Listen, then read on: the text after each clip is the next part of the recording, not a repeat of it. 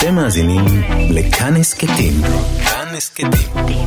הפודקאסטים של תאגיד השידור הישראלי.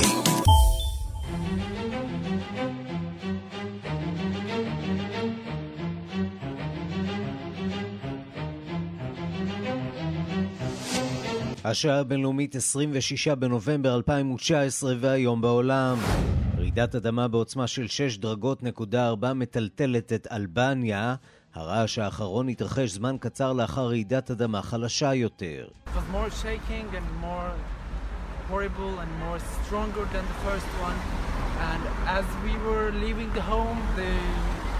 the walls in the garden they they they crashed they uh, הכל רעד זה היה נורא וחזק יותר מרעידת האדמה הראשונה, מספרת דריה. כשעזבנו את הבית ראינו את החומה שמקיפה את הבניין קורסת. עד כה נמנו שבעה הרוגים ברעש. A federal judge in Washington has this evening ordered that President Trump's former White House counsel, Don McGahn, must obey a congressional subpoena and appear before lawmakers. בית משפט פדרלי מחייב את עורך דינו של הנשיא טראמפ להתייצב בפני ועדת בית הנבחרים שעוסקת בהליך ההדחה נגד הנשיא טראמפ. טראמפ רושם בכל זאת הישג משפטי, כשבית המשפט העליון מקבל את בקשתו לאסור על פרסום הדוחות הכספיים שלו, לפחות לפי שעה. ראשת ממשלת הונג קונג קרי לאם מגיבה לבחירות האזוריות שנתפסות בעיני רבים כמשאל עם על תפקודה. We will seriously reflect on these views expressed to us and improve um, governance in the future of our work. נבחן ברצינות את הדעות שנשמעו, נשפר את השלטון בעתיד. מנכ"לית פייסבוק ישראל עדי סופר תאני מגיבה על טענות השחקן סאשה ברון כהן, לפיהן פייסבוק היא במה לתעמולה שקרית ואפילו אנטישמית.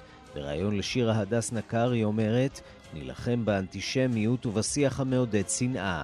hate speech היא תופעה שפייסבוק באופן ברור לא רוצה על הפלטפורמה שלנו. והפוקוס של החברה בשנתיים האחרונות הוא לזהות hate speech, כי את מבינה שהמופע של hate speech ממדינה למדינה יהיה מאוד שונה. וגם... 너는 별을 보자며 내 몸을 당겼어 단한 번에 달빛을 내 눈에 담았어 ניצחונו של הפופ הקוריאני. במדינת הוואי תיפתח תחנת רדיו FM שתוקדש לסוגה המוסיקלית הזאת בלבד, עוד עדות להצלחה המסחררת של הקוריאנים למכור קרח לאסקימוסים.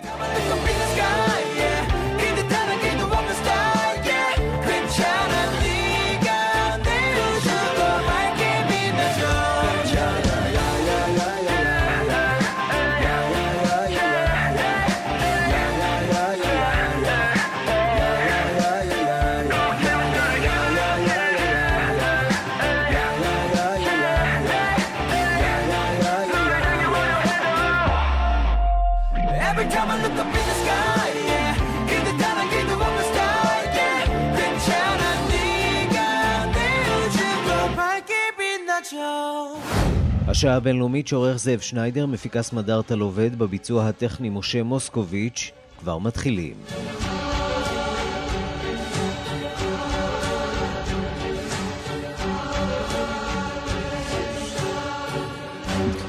שלום רב לכם. ממשל טראמפ רושם לעצמו הישג אחד והפסד אחד בזירה המשפטית אתמול. מצד אחד טראמפ לא יצטרך לפחות בינתיים לחשוף את הדוחות הכספיים שלו. מצד שני, היועץ המשפטי של הבית הלבן חויב להעיד בדיוני ההדחה בניגוד לרצונו של הנשיא.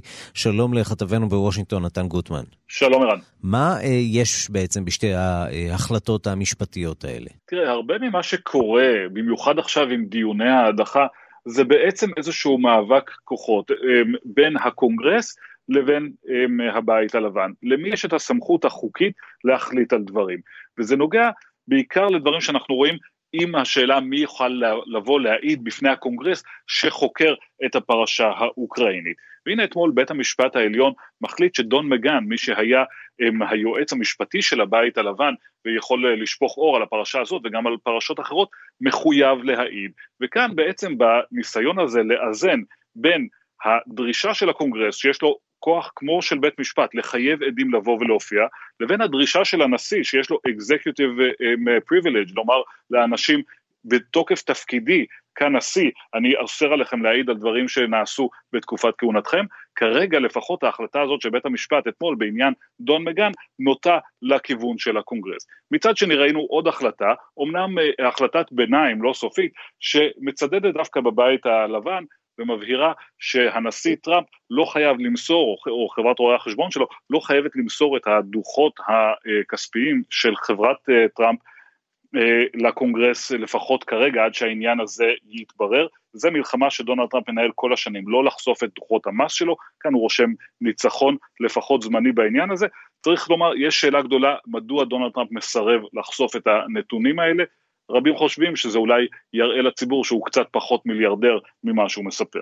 ומכאן אה, בוא נעבור לעניין השני שמעסיק את אה, הבית הלבן, הדרמה בצי האמריקני. כזכור, אה, הנשיא טראמפ התערב לטובת קצין שהואשם בפשעי מלחמה, ועכשיו השר לענייני הצי מפוטר מתפקידו. כן, השר ריצ'רד ספנסר מפוטר מתפקידו. בסיבוב קצת מוזר של כל הפרשה הזאת, הרי בסופו של דבר מה שהיה לנו בפרשה הזאת זה את הנשיא טראמפ מנסה להגן על אה, אנשים מהצבא שהואשמו בפשעי מלחמה, הבולט שבהם, או לפחות הסיבה שהעניין הזה הסתבך, זה הקצין אדי גלגר שהצטלם לצד אה, גופה של אה, לוחם דאעש, הנשיא טראמפ חנן אותה, אותו בניגוד לדעת מפקדי הצבא, ואחר כך כאשר הצי רצה להעמיד אותו לדין משמעתי, טראמפ התערב שוב ואמר, האיש הזה לא יודח מיחידת הקומנדו המיוחדת שבה הוא נמצא. באמצע של כל המאבק הזה נמצא השר לענייני הצי, ריצ'רד ספנסר, שמצד אחד יצא בצורה מובהקת נגד הנשיא ואמר שההחלטה הזאת שלו משדרת מסר מאוד בעייתי ללוחמים ולעולם בנוגע למה מותר ומה אסור. מצד שני, ספנסר גם הלך מאחורי גבו של שר ההגנה אספר וניסה להגיע לאיזה שהם הבנות עם הבית הלבן, ולכן בסופו של דבר הוא הצליח להרגיז את שני הצדדים, ופוטר מתפקידו, הנה דברים שאומר ספנסר. I will take the bad on me for not letting him know I did that. But he was completely informed as to this because his chief of staff was briefed on it. What did you mean? Well, what do I stand for as Secretary of the Navy? Good order and discipline of the United States Navy. That's a prime tenet. This, in fact, erodes that.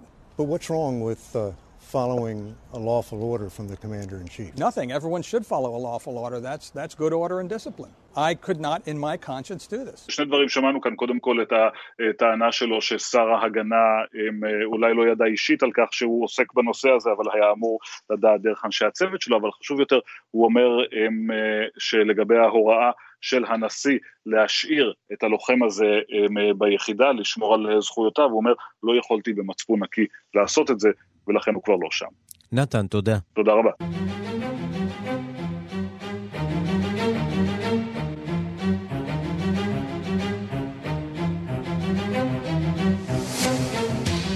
ועכשיו לפרשיות ריגול שמסעירות את אוסטרליה. הסוכנות האוסטרלית לריגול נגדי חוקרת חשד שסין ניסתה לשתול מרגל בפרלמנט בקנברה.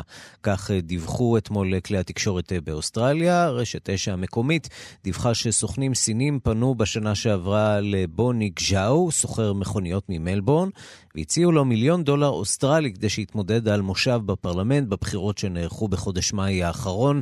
שלום ליוסי מלמן. שלום ערן. פרשן לענייני מודיעין וביטחון. אם עד עכשיו בעיקר דיברנו על האופן שבו גורמי הביון מנסים להשפיע באמצעות הרשתות החברתיות, פה אם אכן הסיפור הזה נכון, יש פה במידה רבה חצייה של כל קו אדום. כן, תראה, זה השיטה הישנה נושנה ששירותי ביון, בעיקר של מדינות טוטליטריות, סין, רוסיה,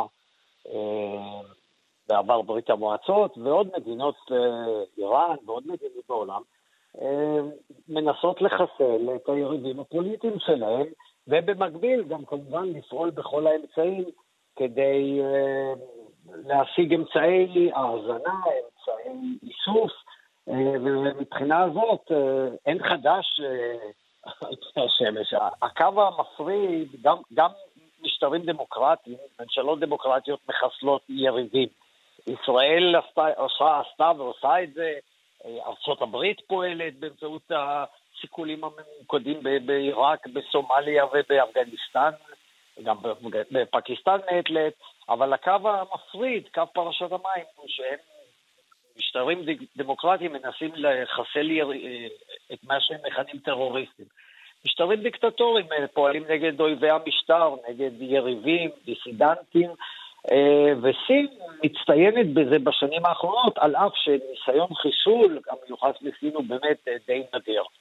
וכשאנחנו מדברים על ניסיון באמת להשתיל חברי פרלמנט, אתה יודע, יש אחת מהסדרות היותר מוצלחות שמוקרנות בימים אלה בנטפליקס, עוסקת בדיוק בנושא הזה, בפחד הכמעט קמאי של האוסטרלים מפני סין הגדולה שרוצה לשלוח את זרועותיה לטריטוריה האוסטרלית. עד כמה אנחנו מדברים פה על תופעה אמיתית, תופעה שצריכה להדאיג את האוסטרלים? בהחלט, הפחד הזה במקומו. אוסטרליה, הנהגת הממשלה השמרנית, פעילה מאוד בשנים האחרונות במאמצים לבלום את ההשפעה האיראנית באוסטרליה. אני רק לאחרונה שוחחתי פה בישראל, הייתי, השתתפתי בדיון משותף עם יושב ראש ועדת החוץ והביטחון של הפרלמנט האוסטרלי, והוא במפורש הביע את, את עמדתו בעניין הזה. מה שחריג כאמור הפעם, שהסינים חשודים בניסיון לחסל אדם ממוצא סיני, mm-hmm. שנועד בעצם, שהאוסטרלים, כך על פי הדיווחים, נועדו, יעדו אותו להיות חבר פרלמנט. הכשירו אותו לקראת המשימה הזאת, להיבחר לפרלמנט ולהפוך לסוכן שלהם. ואז הוא מת בנסיבות מאוד מוזרות. הסינים פעילים בכל האמצעים, בכל אמצעי האיסוף. כמובן, הם מעצימים את ההשפעה הכלכלית שלהם, לא רק באוסטרליה, אלא בכל העולם, כולל בישראל. אנחנו יודעים את זה, סוף סוף ממשלת ישראל החליטה לעשות מעשה והקימה ועדה לבדוק את ה... את, את ההשקעות הסיניות בתשתיות ואתרים אסטרטגיים בישראל. האוסטרלים הרבה יותר מודרגים מהעניין, האוסטרלים רואים בסין יריב ולו רק בגלל הקרבה הגיאוגרפית, mm-hmm. אבל לא רק בגלל. והסינים בהחלט משכללים כל יום את אמצעי האיסוף שלהם. לסיום, הזכרת באמת את הדאגה באוסטרליה, ואני רוצה לשאול אותך באמת גם לגבי ישראל. עד כמה המערכת הפוליטית בישראל חשופה למצב שבו ממשלים, ממשלות עוינות, עוינות למחצה, למשל רוסיה, ינסו להכניס סוסים טרויאנים לתוך המערכת ה... הפוליטית הישראלית, שאולי יגבירו את רמת הכאוס שאנחנו חווים בימים האחרונים? תראה, לגבי רוסיה, ברית המועצות ואפילו רוסיה של, בתקופת ילצין, אולי גם אחרי זה, שתלה מרגלים בישראל שחלקם, שרובם נחשפו, אבל יכול להיות שיש כאלה שלא נחשפו. גם בפוליטיקה? כן, מאיה קלמנוביץ', שבתאי קלמנוביץ', אם לא עסקן פוליטי, הוא לא מוצלח במיוחד, אבל הוא היה עסקן פוליטי, מקורב למפלגת העבודה, מקורב למי שהיה שר האוצר יגאל הורוביץ, בהחלט.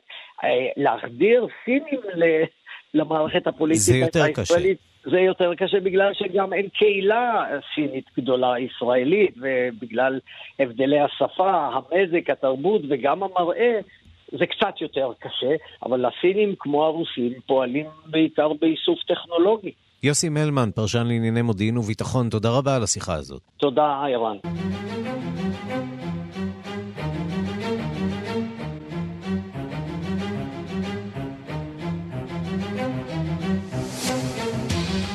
השעה הבינלאומית, המחאה בעיראק נגד השלטון לא פוסקת לרגע. כבר חודש שלישי וגם שפיכות הדמים נמשכת ביתר שאת.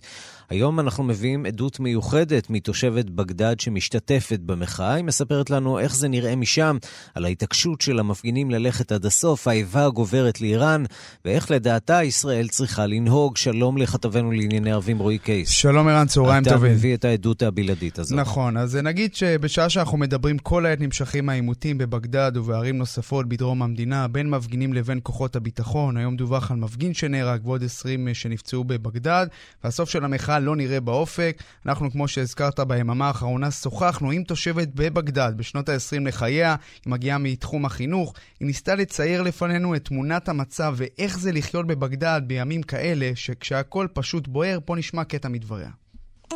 الوضع في بغداد هذه الأيام متوتر ما في حال يعني توتر دائم נעשה תחת למג'הול. כן, אז היא אומרת לנו, את יושבת בבגדד, המצב מתוח מאוד, האנשים פה הולכים אל הלא נודע. לא נראה שלממשלה הזאת יש כוונה להתפטר, קשה, קשה לתאר את המתרחש. אין לימודים, כל מערכת החינוך מושבתת, אין שוק, השוק לא פועל.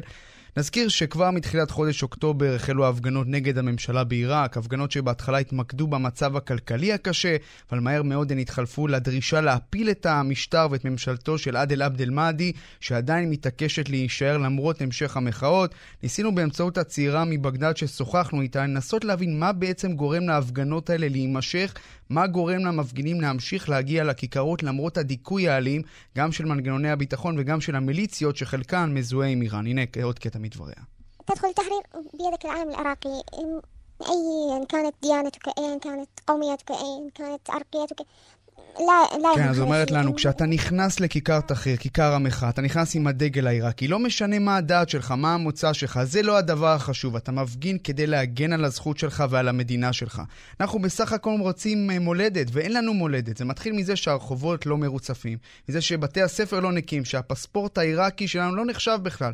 וזה, ערן, אולי הדבר המשמעותי שקורה כאן בעיראק. או במילים אחרות, יש פה אה, בעצם דרישה אה, לצאת כבר מהמצב הזה של הלחימה ושל הסבל. בדיוק. שנמשך כל כך הרבה שנים. בדיוק, וגם התחושה החזקה הזאת של הלאומיות העיראקית, שיש פה מדינה שפשוט לא מתפקדת, שיש מי שהורס אותה, הפוליטיקאים המושחתים, 16 שנה של הרס, היא אומרת לנו, מאז נפילת סדאם חוסיין, 16 שנה שהם, הפוליטיקאים, גונבים את הכסף הציבורי, לא נותנים לעם כלום, ומה היא הייתה רוצה לראות בעיראק, שאחרי המחאות, אז היא אומרת לנו שהם היו רוצים לראות רפורמות נרחבות, עבודות, תשתיות, חינוך, חירות, הפלה של המשטר הנוכחי, והכי חשוב, הקמה של ממשלה אזרחית לא דתית, וכמובן גם הדחיקה של ההשפעות הזרות של מדינות כמו איראן, אז זה, למעשה הדרישה המרכזית. בעיראק היא אומרת לנו, כולם יודעים שמי שהורג את העיראקים אלה האיראנים שדואגים לאינטרסים שלהם. עיראק, כך היא אומרת, הפכה להיות טרף קל בעבור האיראנים שפשוט חדרו פנימה, וכמובן איראן שאי אפשר בלי ההקשר הישראלי. שאלנו אותה, את הצעירה מבגדד, האם ישראל יכולה לעזור לעיראקים ומה צריכה להיות העמדה הישראלית, בייחוד שאחרי שראינו כבר את משרד החוץ מביע הזדהות עם העיראקים, מאשים את איראן ואת משמרות המהפכה בהריגת המפגינים, ואלה דבריה בנושא. הנה. الأفضل أن إسرائيل بالأخص تكون حيادية لأن الحكومة العراقية الإيرانية سوف تأخذها هاي حجة يعني قلب الطاولة כן, אז היא אומרת לנו, עדיף שישראל תהיה ניטרלית, כיוון שהממשלה העיראקית-איראנית, שים לב, העיראקית-איראנית תנצל כל סיוע ישראלי כדי להפוך את השולחן על המפגינים. הרי הממשלה הזאת אומרת מתחילת ההפגנות שמדובר במזימה אמריקנית-ישראלית נגד האסלאם והמוסלמים, ואם ישראל רוצה לסייע, היא צריכה לעשות זאת במחשכים ולא בצורה גלויה. כך אותה תושבת מבגדד, שכמובן עיוותנו את קולה מחשש לביטחונה. כרגע נראה ערן שהמפגינים בעיראק נותרו לבד במערכה, אבל הם נחושים. מקווים שאולי הסוף יהיה טוב למחאה האותנטית הזאת, שכבר גבתה את חייהם של מאות בני אדם וגרמה לפציעתם של אלפים. רועי קייס, תודה על העדות המרתקת הזאת. תודה. אנחנו מכאן לרפובליקה הדמוקרטית של קונגו, שם uh, מתחוללות הפגנות נגד כוח האו"ם שנמצא באזור כבר 20 שנה. תושבים uh, טוענים uh, שהכוח נכשל בשמירה על ביטחונם נגד התקפות חוזרות ונשנות של מיליציות מקומיות בעיר בני. דיווחה של עורכת אפריקה רינה בסיסט. בעיר בני שבמחוז צפון קיבו וגם בבירה קינשאסה התרבו ההפגנות בחודשים האחרונים. לאזרחים הקונגולזים פשוט נמאס. נמאס להם לחיות בחוסר ביטחון מתמיד, נמאס להם לחיות יום-יום בחשש מהתקפה של מיליציה זו או אחרת. נמאס להם לראות חיילים של האו"ם אצלם בבית, בלי שאלה יצליחו להגן עליהם. נמאס להם מהממשלה ומהנשיא, שלא שומרים על ביטחון ילדיהם.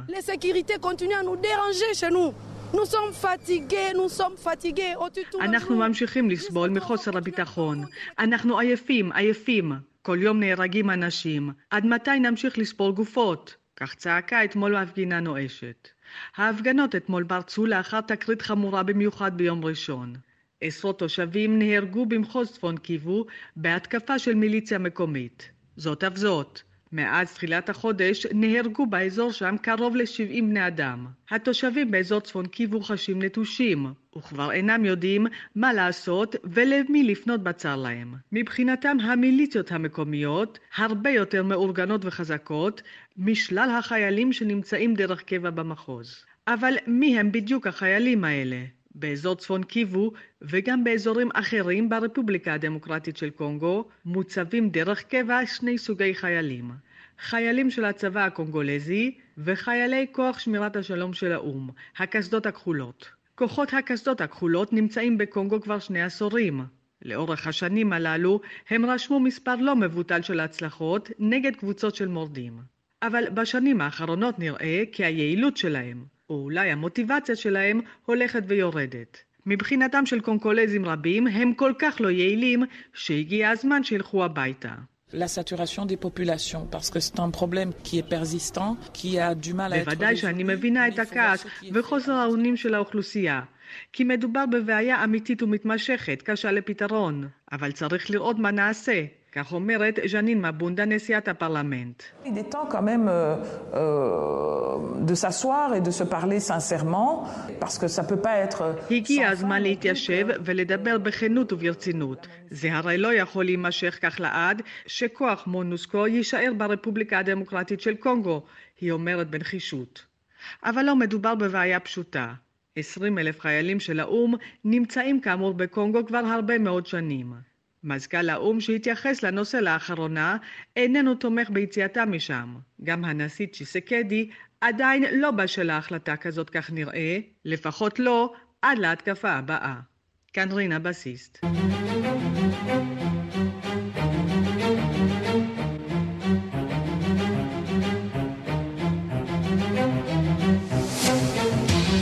אנחנו לגיאורגיה, שם התחשו, התחדשו אתמול הפגנות המוניות במחאה על כישלונה של הממשלה לקדם את רפורמת הבחירות שאותה הבטיחה. המפגינים קוראים לזרז את שינוי שיטת הבחירות במדינה, להמיר את שיטת הייצוג הפרופורציונלי לשיטה אחרת. הם טוענים שהמערכת הנוכחית מטיבה רק עם המפלגה השלטת, מפלגת החלום הגיאורגי. דיווחה של כתבת חדשות החוץ, נטליה קנבסקי. ב-2012 ניצח האוליגרך ביטזינה איוונישווילי ומפלגתו בבחירות בגיאורגיה והבטיח לאזרחים לממש את חלומותיהם. שבע שנים אחר כך יצאו תושבי גיאורגיה לרחובות כדי לדרוש מראש הממשלה גיאורגי גחריה להתפטר כי מפלגתו והעומד בראשה לא עמדו בהבטחותיהם.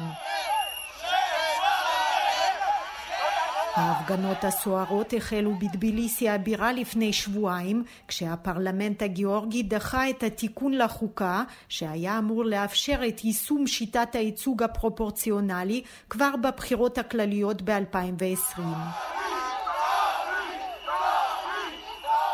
אמש יצאו אלפים להפגין מול בניין הפרלמנט וכוחות המשטרה שוב ניסו לפזר את המפגינים בתותחי מים. מתחילת המחאה נעצרו בטביליסי קרוב ל-40 אנשים, רובם נשארו במאסר ימים אחדים.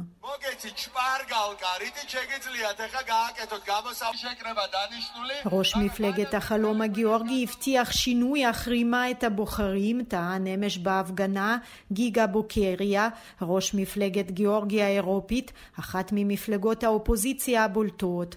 לדבריו המחאה הזאת תימשך ותיעשה חמה יותר כלשונו. טינה בוקוצ'אבה, מנהיגת התנועה הלאומית המאוחדת, קרא לראש הממשלה להתפטר. הגיע הזמן לשינוי המשטר, ועלינו לעשות זאת בצורה שקטה ושלווה ככל האפשר, הוסיפה. כמעט מחצית מ-150 המחוקקים הגיאורגים הם נציגי המפלגה השלטת החלום הגיאורגי שנבחרו מטעם המחוזות בעלי מנדט יחיד. ביטזינה איוונישווילי הבטיח לשנות את שיטת הבחירות לקראת שנת 2024 אך האופוזיציה דורשת כעת לזרז את ההליך.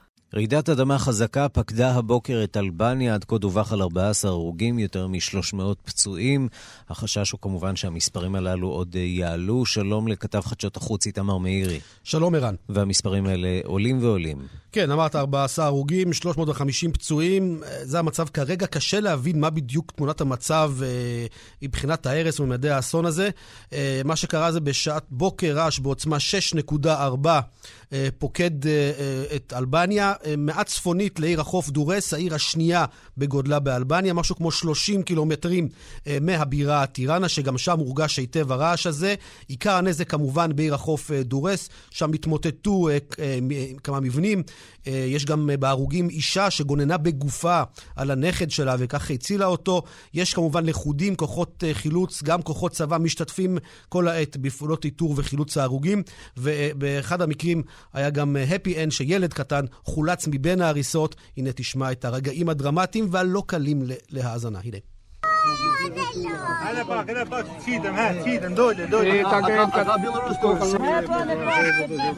אה, כן, הילד הזה בסופו של דבר אה, חולץ מבין ההריסות בתום אה, דרמה לא קצרה. הבאנו פה ממש רק חלק קטן מהקולות. הרעש הזה הורגש גם במרחק 700 קילומטרים עד נוביסד שבצפון סרביה, גם באיטליה. באו אחר כך, כמובן, אנחנו רגילים, כמה רעשי משנה שהורגשו גם בבוסניה, רעשים חזקים יחסית. לפני חודשיים וחצי פקע את האזור רעש אדמה נוסף. אנחנו יודעים שאזור איטליה והים האדריאטי הוא מועד לפורענות בכל הקשור. שקשור לרעשי האדמה. אלבניה וסרביה אה, קצת פחות. כאמור, קשה לקבל כרגע תמונת מצב עד כמה האסון הזה גדול, עד כמה האסון הזה חמור. זו מדינה, אה, אלבניה, מדינה עם תשתיות רעועות. אנחנו יודעים שהרבה מאוד כפרים באזור. יש למשל... זהו, כי לרוב כשאנחנו מדברים על רעידת אדמה בעוצמה 6.5, אה, אתה יודע, זה, זה יחסית, כן, זו רעידת אדמה חזקה, מרגישים אותה היטב, אבל במדינה מודרנית מכילים אותה. נכון, מדינה מודרנית מכילה אותה, התשתיות באלבניה זה לא תשתיות של מערב אירופה. צריך גם להבין, מוקד הרעש היה קרוב מאוד למרכז אה, אוכלוסין של משהו כמו 200 אלף תושבים.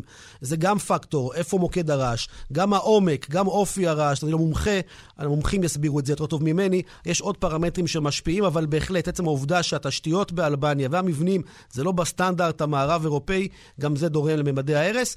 צריך לומר, יש כפרים, באמת, שכביש כביש אחד מגיע לכפר מסוים, כביש קטן רעוע, מספיק שאבן נופלת, הכביש הזה אה, נחסם, ולכן אין כרגע תמונה מלאה על ממדי ההרס, ממדי האסון הזה באלבניה הבוקר. החדשות הטובות היא שאלבניה מוקפת במדינות אה, שהן כן מערביות וכן יכולות להגיש סיוע יחסית מהיר, גם בדרך הים, גם אה, בדרכים אחרות. איתמר מאירי, כתב חדשות החוץ, תודה. תודה, ערן.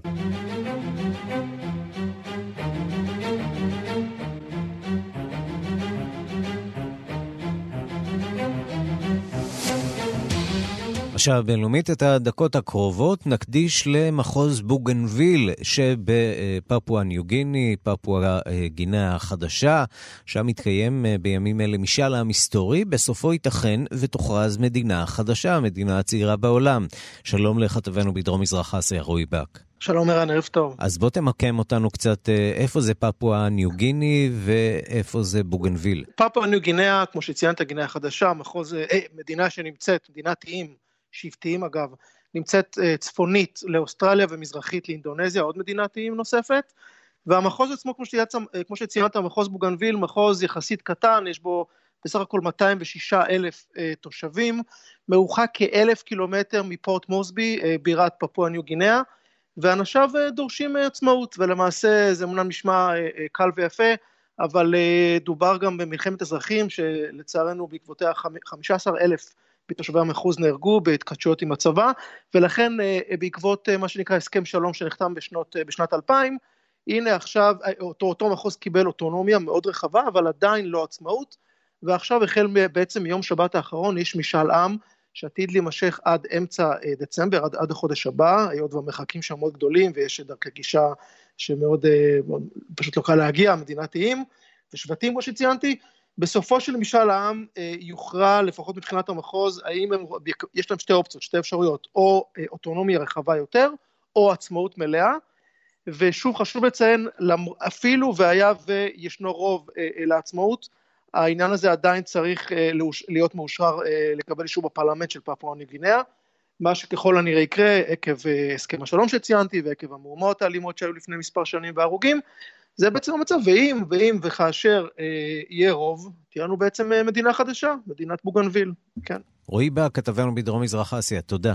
תודה. ושלום לרז צ'רבליס. שלום. מדריך טיולים לפפואה גינאה החדשה, מרצה לאנתרופולוגיה ומגדר באקדמית, אה, באקדמית אה, עמק יזרעאל. אני קודם כל רוצה לדבר איתך על אה, פפואה גינאה החדשה, כיוון שזו מדינה אה, שאנחנו לא מדברים עליה הרבה, ולו משום שהאוכלוסייה שלה אה, מאוד מאוד דלילה, בסך הכל שבעה מיליון תושבים, פחות מישראל, אבל השטח של המדינה הזאת הוא עצום. אנחנו מדברים על מדינה שהיא בשטחה פי 17 מישראל. כן, אפילו קצת יותר, 461 אלף קילומטר מרובע, והיא יושבת על האי השני בגודלו בעולם, שני אחרי גרינלנד. אז בהחלט אה, מדינה מרתקת, אה, וכמו שאמר הכתב שלכם, אה, שבטים רבים שם, 800 שבטים ליתר דיוק, שמדברים 800 שפות, שזה כחמישית מהשפות בעולם. ולתוך כל הבליל השבטי והמסורתי הזה מגיעים האירופאים ועושים שם סמטוחה כמו שהם ידעו לעשות באזורים mm-hmm. אחרים של העולם. כאשר האזור הצפוני, שנקרא ניו גיני, היה בשליטה אה, גרמנית, ופפואה, שזה החלק הדרומי של המדינה של היום, היה תחת שליטה בריטית. הנושא קשור למה שאנחנו מדברים היום, אה, לאור העובדה שהגרמנים נכסו את אה, איי שלמה הצפוניים, מה שנקרא היום בוגנביל, mm-hmm. לטריטוריה של ניו גיני, וזה קרה ב-1889. למעשה הם ניתקו רקמה חיה של שבטיות שהיא באוריינטציה הרבה יותר חזקה לאיי שלמה, המדינה שהיא עצמאית, שהייתה תחת שליטה בריטית. בוגנביל אה, בכלל יש לה היסטוריה אה, מרתקת, גם של שליטה אה, גרמנית. אנחנו קצת פחות מכירים את כן. העניין הזה של קולוניות גרמניות, אבל היו גם כאלה לאורך השנים. זה. מחוז עשיר מאוד במחצבים, נחושת וכסף למשל, כך שיש נכון. לא מעט גורמים שלוטשים עיניים למחוז הזה, ובעיקר לאי המרכזי שם. בין היתר סין, אפשר להניח. בהחלט סין לוטשת עיניים, ואוסטרליה ככה זה החצר האחורית שלה, אז מאוד מוטרדת מכל החוויה הזאת. Uh, באמת האפיזודה של הקולוניאליזם הגרמני פשוט הייתה קצרת מועד, והיא הסתיימה בשלהי מלחמת העולם הראשונה. ואז למעשה עברה הטריטוריה הזאת לניהול אוסטרלי, ורק ב-1949 איחדו את הטריטוריות תחת uh, החלטה של האו"ם, ואוסטרליה המשיכה לנהל את שתי הטריטוריות יחדיו כ... Uh, אה, משהו אדמיניסטרטיבי אחיד, כך שכל המשחקים האירופאים שבחשו וחתכו והשתמשו בסרגלים, כמו שאנחנו מכירים באזורנו אנו, לעצב את המפות, חתכו שם אה, בין היתר אה, תרבויות שלמות שהיו קשורות אחת לשנייה. משאל העם אמור, לפי התחזית, לתת כ-80% בעד עצמאות, mm-hmm. כאשר 20% הנותרים הם למעשה, גם הם מרגישים איזו תחושת ניתוק, כי הניתוק הקולוניאלי הזה ניתק אותם מהפרובינציות הצפוניות של פאפו ניו גיני, כך שהם לא רוצים להתנתק מהאחים שלהם, אה, אחים לתרבות. מהפרובינציות הצפוניות של פאפו ניו גיני. אנחנו מדברים בסך הכל על אה, מדינה שתכלול כ-200 רבע מיליון אה, בני אדם, פחות מיליון. או יותר, כן. ואפשר להניח שהם יהיו ידידותיים מאוד כלפי ישראל, לפחות אם נשווה את זה לשאר המדינות שם באזור. מדינות האוקיינוס השקט כן. שידידותיות במיוחד לישראל. נכון, לאור העובדה שהם... כן, הם נוצרים והם נוצרים אה, מאמינים וכל הנושא של הברית החדשה הישנה נחשף לפניהם והם מאמינים שאנחנו אה, עם סגולה ועם נבחר והדגל אה, של ישראל הוא למעשה הדגל השני שנמכר הכי הרבה אחרי הדגל של פאפה ניו גיני עצמה מעניין. במדינה, כך ש... וזה לא, זה גם באיי שלמה ככה ובמדינות הסמוכות. הם מאוד אוהבים אותנו, הם גם בדרך כלל היו מאוד מאוד רוצים להצביע בשבילנו לאו"ם. יש מצב שבשנים האחרונות אנחנו קצת מקשים עליהם את העשייה הזאת. טוב, נשאלת השאלה מתי יגיע היום שבו אה, תהיה נציגות דיפלומטית אה, ישראלית שם באזורים האלה. בינתיים עדיין אין לו בפפואה גינאה החדשה, חרף לא. שטחה הגדול. גם לא באותם איים, יש עוד הרבה הרבה מה לעשות שם. רז צ'רבליס, אה, מדריך טיולים לפפואה ניו גיני, מרצה לאנתרופולוגיה ומגדר באקדמית אה, עמק יזרעאל, תודה רבה על הדברים. בשמחה, המשך יום טוב, ביי.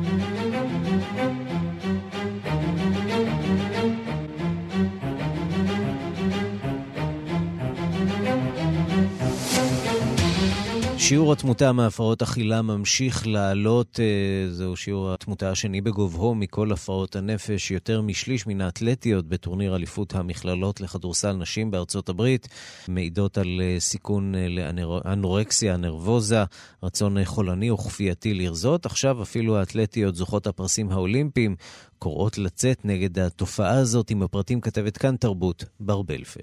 I was the.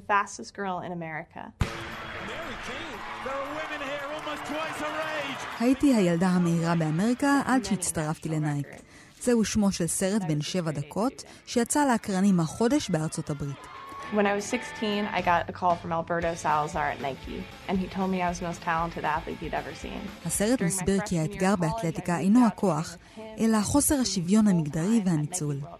מרי קיין, ספורטאית המסלולים הצעירה ביותר בארצות הברית, הייתה בת 17 כשהשתתפה באליפות העולם באתלטיקה.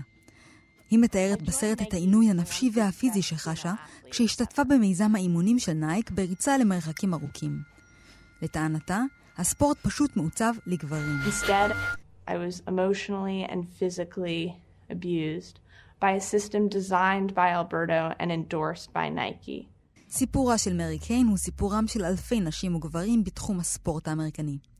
המאמן של קיין הוא אחד מגברים רבים הנבחנים על פי הדרכים הפוגעניות בהן השתמשו כדי ליצור אלופים.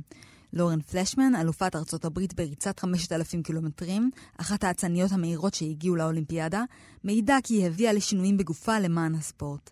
במאמר שכתבה שבוע אחרי שנחשפו מקרים של התאבדות והפרעות אכילה בתלמידות אתלטיות שביקשו להצליח, כתבה פלשמן כי היא דורשת שיעשו שינויים דרמטיים באופן החינוך לספורט, שלדבריה נבנה בידי גברים ומיועד להם.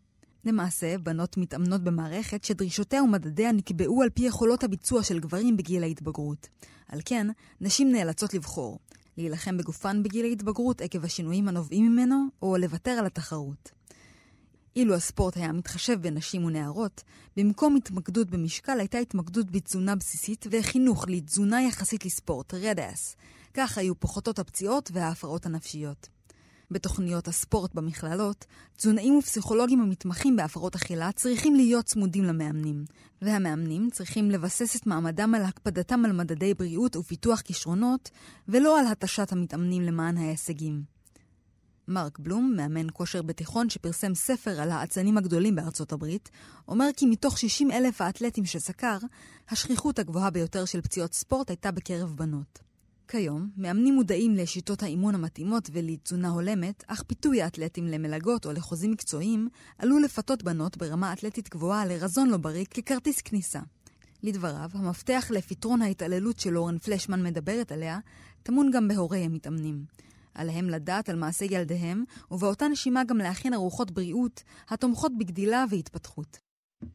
המסתורין בדרזדן נמשך, שוד מוזיאלי אתמול, פורצים מתוחכמים הצליחו לגנוב יצירות בשווי של מיליארד דולרים, ומחוז סקסוניה כמרקחה. שלום לחוקרת התרבות בארץ ובעולם מירי קרמולובסקי. שלום, שלום, ערן. ועוצרת התערוכות, בואי נדבר קודם על השווי, מיליארד דולרים ללא הבטחה ראויה. להגיד. נכון, שזה כאילו, אי אפשר להבין, איך אפשר לגנוב דברים בשווי כזה. אז כל הכבוד להם. במרכאות מוגבלות. במרכאות, כן, אבל, כן. בוודאי.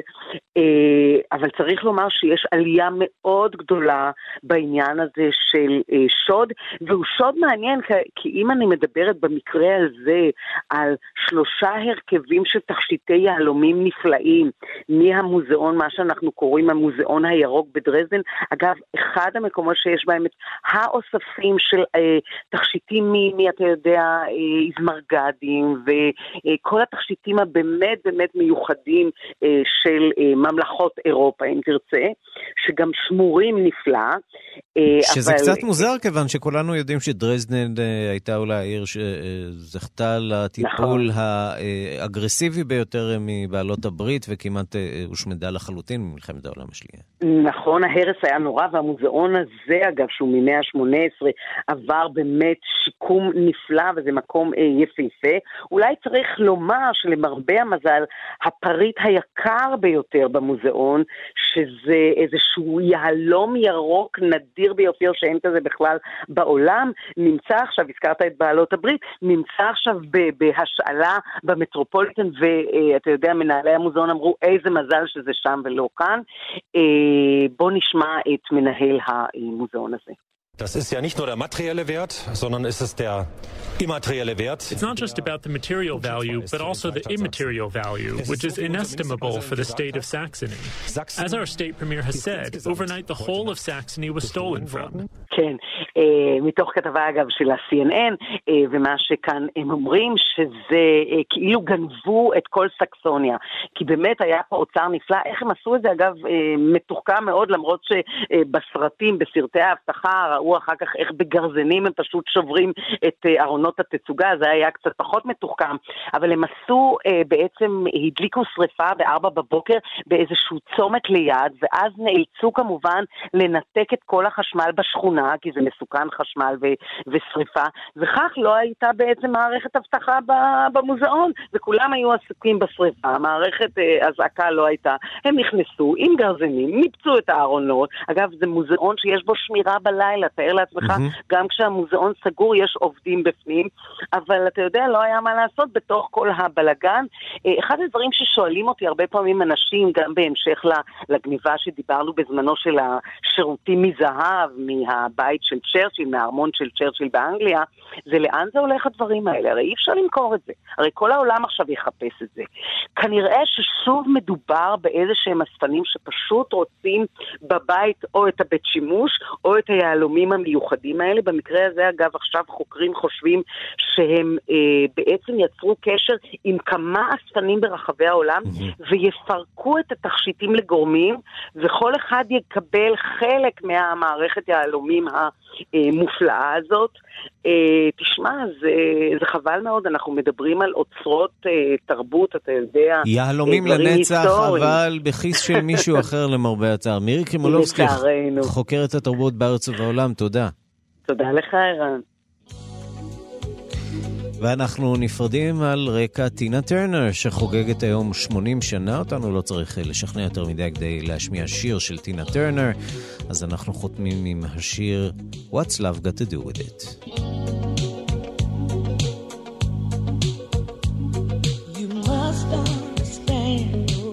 touch of your hand makes my pulse react. That it's only the thrill me.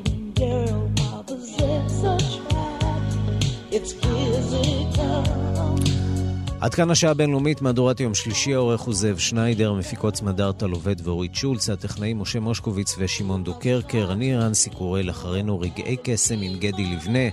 אנחנו נפגשים שוב מחר בשתיים בצהריים, ועד אז אתם יכולים לחפש את ההסכת שלנו, השעה הבינלאומית, או כאן עולמי, גם בגוגל. וגם להצטרף לצ'אט הטלגרם שלנו תחת השם כאן עולמי צ'אט, חפשו כאן עולמי צ'אט באנגלית בטלגרם, אנחנו שם. שמחים להיות איתכם בקשר רציף גם מחוץ לשעת התוכנית. להתראות.